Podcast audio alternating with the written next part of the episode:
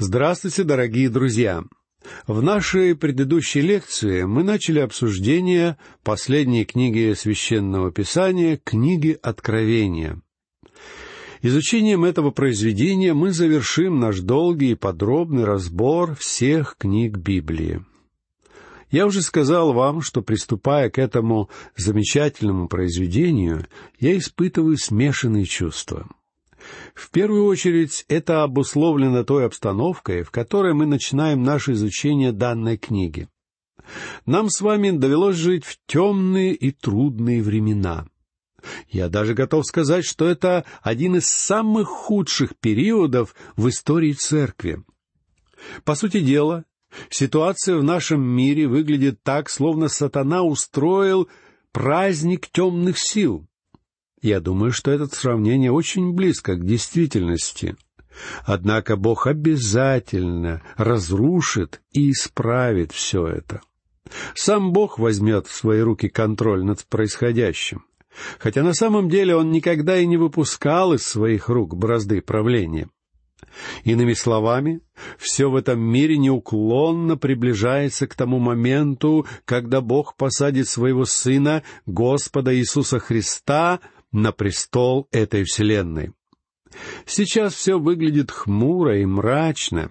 Я думаю, что любой человек в наши дни, который смотрит на этот мир и на ситуацию в этом мире с позиции легкомысленного оптимизма, скорее всего, страдает неадекватным восприятием действительности.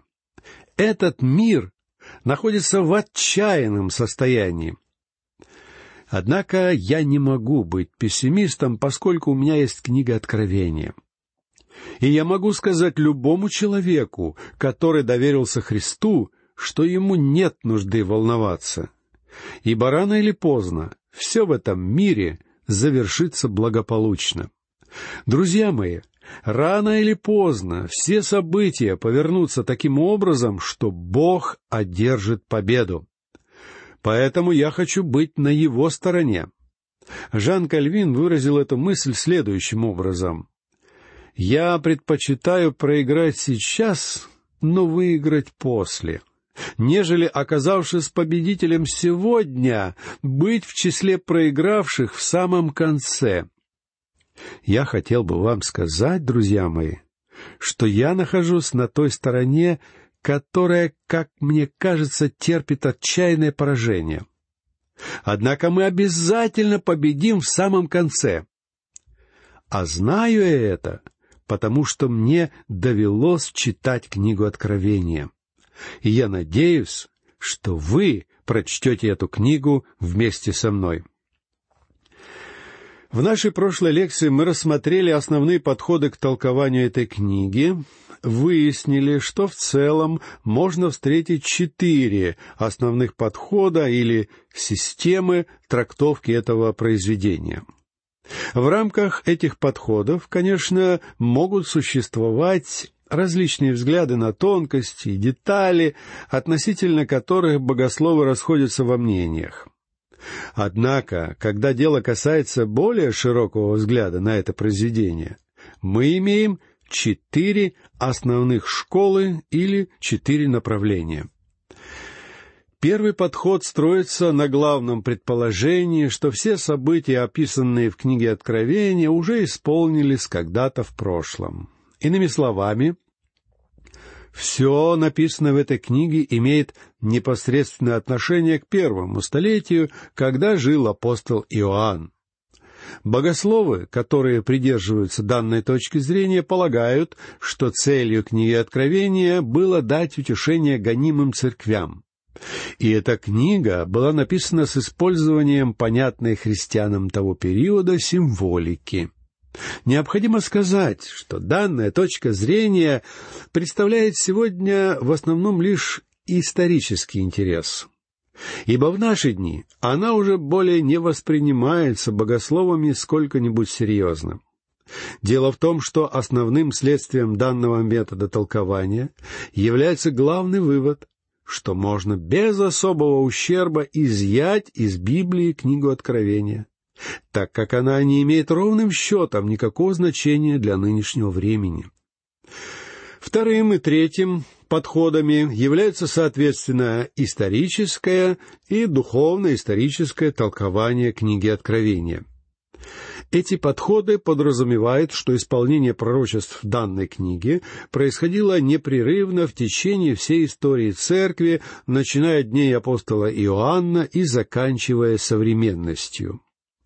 По мнению представителей этих теорий, книга Откровения по большей своей части уже исполнена, а потому она содержит только духовные уроки для сегодняшней церкви. На мой взгляд, в этом мнении имеется определенная доля истины. Если взять, к примеру, описание семи церквей Малой Азии.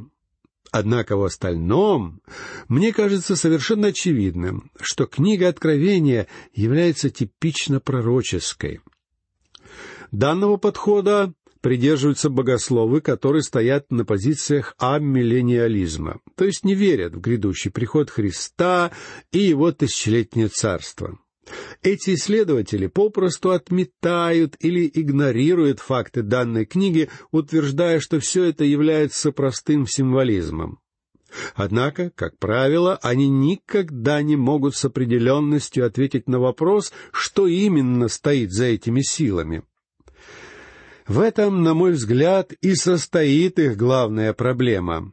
Также они фактически перечеркивают и отвергают главное предназначение книги Откровения и, кроме того, дают повод для создания самых необычных и даже диких толкований данной книги, нанося непоправимый ущерб той цели, ради которой она была написана. Последним видом толкования является футуристический подход. Это точка зрения, которую разделяет большинство богословов, стоящих на позициях премиллениализма.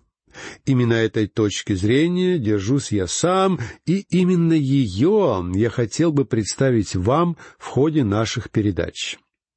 Согласно этому подходу, книга Откровения рассматривается главным образом как пророческое произведение, раскрывающее нам историю церкви, а также события конца времен. Именно такую трактовку книги Откровения принимают и разделяют большинство исследователей. И именно с этих позиций мы будем вести обсуждение этой книги в наших лекциях. Сегодня я хотел бы также обсудить с вами основные особенности этого произведения. Есть шесть характерных черт, выделяющих и обособляющих книгу Откровения среди прочих произведений священного писания. Во-первых, это единственная пророческая книга во всем Новом Завете — как известно, в ветхозаветной части Библии у нас есть семнадцать пророческих произведений. Однако в Новом Завете всего лишь одна единственная книга. Книга Откровения имеет явный пророческий характер. Вторая особенность этого произведения состоит в том, что апостол Иоанн, автор этой книги, дальше любого другого автора священного писания заглядывает в глубины вечности, как вечности прошлого, так и вечности будущего. Например, свое Евангелие Иоанн начинает с событий, произошедших в необозримом для нашего разума прошлом. Он говорит об этом такими словами. «Вначале было Слово, и Слово было у Бога, и Слово было Бог. И только после этого Иоанн переходит ко времени начала этого мира и пишет в третьем стихе своего Евангелия. «Все через него начало быть, и без него ничто не начало быть, что начало быть». Ну, а в своей книге Откровения апостол заглядывает в далекую вечность, в вечное царство нашего Господа и Спасителя Иисуса Христа — Третьей особенностью этой книги являются те особые благословения, которые обещаны ее читателям. Мы читаем это в третьем стихе первой главы. «Блажен читающий и слушающий слова пророчества сего и соблюдающие написанное в нем, ибо время близко». Однако наряду с обещаниями благословений есть также и предостережения, данные в самом конце книги тем, кто посмеет покуситься на ее содержание. В восемнадцатом и девятнадцатом стихах последней главы мы читаем «И я также свидетельствую всякому слышащему слова пророчества книги сей. Если кто приложит что к ним, на того наложит Бог язвы, о которых написано в книге сей.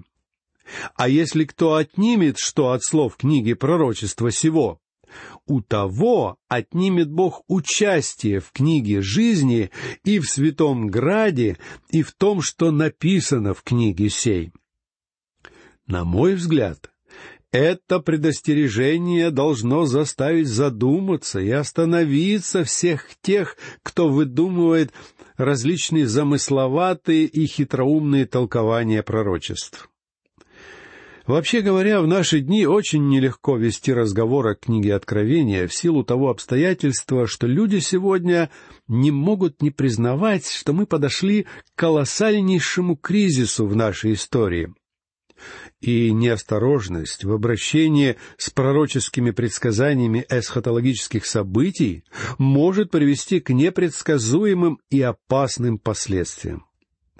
Однако, к сожалению, наиболее популярные сегодня проповеди по библейским пророчествам почему-то очень далеки от здравого христианского учения. И это, как я уже сказал, порождает весьма серьезные проблемы, последствия которых мы неизбежно будем испытывать в будущем. Еще одной особенностью книги Откровения является то, что она вовсе не является какой-то закрытой или тайной книгой. Пророку Даниилу было сказано запечатать свою книгу до последнего времени. Однако апостолу Иоанну Господь сказал в точности обратное, как мы читаем в десятом стихе двадцать второй главы этой книги. «И сказал мне, не запечатывай слов пророчества книги сей, ибо время близко. Исходя из этого стиха, лично я делаю вывод, что все досужие утверждения о том, что книга Откровения — это какое-то запутанное и не поддающееся пониманию произведение, несомненно противоречат словам самой книги Откровения. Эта книга предназначена для того, чтобы ее читали и понимали, и она делает для этого все необходимое. Более того, на мой взгляд, эта книга является наиболее организованным произведением во всей Библии. Еще одной чертой данного произведения является то, что оно представляет собой серию видений. Все эти видения были выражены с помощью языка символов. Однако при этом они имели самое непосредственное отношение к реальной действительности. Вот почему буквальное толкование является предпочтительным во всех случаях, за исключением тех ситуаций, когда сам апостол Иоанн ясно говорит об обратном. И, наконец, последней особенностью данной книги является то, что она представляет собой ту вершину или кульминацию, на которую указывают все остальные пророчества Священного Писания. По большому счету, можно сказать, что книга Откровения не сообщает нам ничего нового. Наоборот, она доводит до конца и логического завершения все то, что было начато или основано в других книгах священного писания. Поэтому для правильного понимания этой книги совершенно необходимо иметь возможность проследить каждую фундаментальную пророческую тему священного писания с момента ее появления и до ее реализации в книге Откровения. Мы можем насчитать по меньшей мере десять больших пророческих тем, которые находят свое кульминационное выражение в этой книге. Именно по этой причине знание всей остальной Библии является таким настоятельно необходимым условием для понимания книги Откровения. Было подсчитано, что в книге Откровения встречается более 500 ссылок или аналогий с Ветхим Заветом. Фактически из всех 404 стихов этого произведения 278 стихов каким-то образом связаны с Ветхим Заветом. Иными словами, более половины всей книги Откровения опирается на наше понимание Ветхого Завета. Я часто сравниваю книгу Откровения с большим городом, в котором соединяются все существующие пути и дороги. Именно так в этой книге находят свою кульминацию и свое завершение десять великих пророческих тем. Однако мы должны хорошо понимать происхождение каждой из этих больших тем и их развитие перед тем, как они попадают в книгу Откровения. О каких же именно пророческих темах я веду разговор? Первая и главная тема — это Господь Иисус Христос. Он является главным действующим лицом не только книги Откровения, но и всей Библии. Главными действующими лицами книги Откровения являются не звери и не чаши гнева, но Искупитель и Примиритель. Однако первое упоминание его личности мы находим в книге «Бытие» в пятнадцатом стихе третьей главы, где он упоминается как «семя женщины». Вторая глобальная пророческая тема — это тема церкви. Но нужно понимать, что основание церкви было заложено не в Ветхом Завете. Впервые церковь упоминается Господом Иисусом в его знаменитом разговоре с апостолом Петром, который мы находим в Евангелии от Матфея в 18 стихе 16 главы. «Ты, Петр, и на сем камне я создам церковь мою, и врата ада не одолеют ее». Еще одной глобальной темой священного писания является тема воскресения и вознесения всех святых. Мы можем встретить развитие этой темы в 14 главе Евангелия Иоанна, в первом послании к фессалоникийцам и в первом послании к Коринфянам. Следующей большой темой является предсказание наступление великой скорби, о которой мы читаем еще в четвертой главе книги Второзакония, когда Бог говорит, что Его народу предстоит пройти через всевозможные скорби и страдания. Еще одной весьма яркой темой библейских пророчеств является фигура сатаны и всех сил зла, а также человек греха, все это наиболее ясно предстает нам на страницах книги Откровения. Однако на протяжении всей Библии мы можем найти отголоски этой темы. Самой характерной является двадцать восьмая глава книги пророка Иезекииля, в которой пророк говорит о падении сатаны. Еще одной темой является тема зарождения и конца вероотступничества в христианском мире. Эта тема затрагивается и пророком Даниилом в Ветхом Завете, и многими другими новозаветными авторами. Следующей важной темой является наступление, развитие и конец времени язычников, о котором говорил еще пророк Даниил. Сам Господь Иисус сказал, что Иерусалим будет попираться ногами язычников до тех пор, пока не исполнятся времена язычников, как пишет Лука в двадцать первой главе своего Евангелия. Еще одна важная тема — это тема второго пришествия Христа.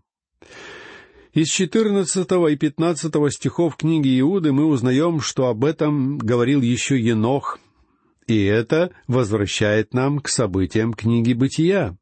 И, наконец, десятая, ключевая тема Библии — это тема завета Бога с Израилем.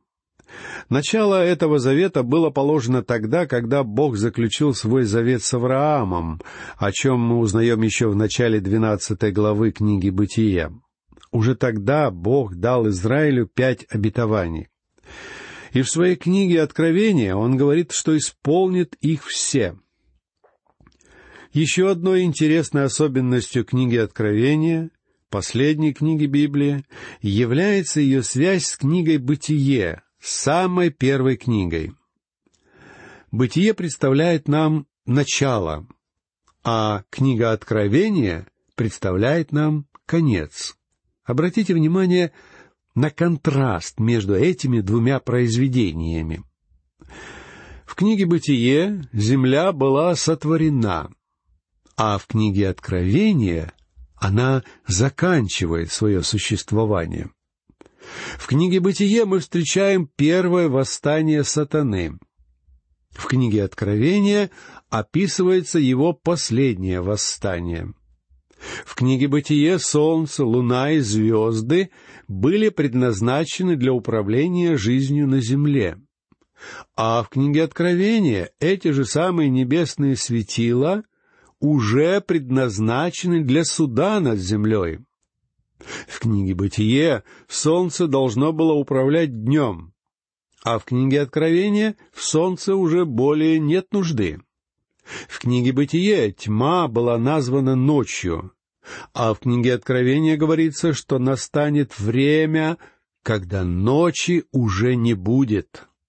В книге «Бытие» мы читаем описание появления греха. Но в книге Откровения мы читаем об упразднении греха. В книге «Бытие» было произнесено проклятие. А в книге Откровения проклятие, наконец, снимается. Из книги «Бытие» мы узнаем о появлении смерти. В книге Откровения смерти уже больше не существует. В книге «Бытие» описано начало страданий и скорбей. А в книге Откровения говорится, что страданий и слез уже никогда не будет. Из книги «Бытие» мы узнаем о семье первого Адама.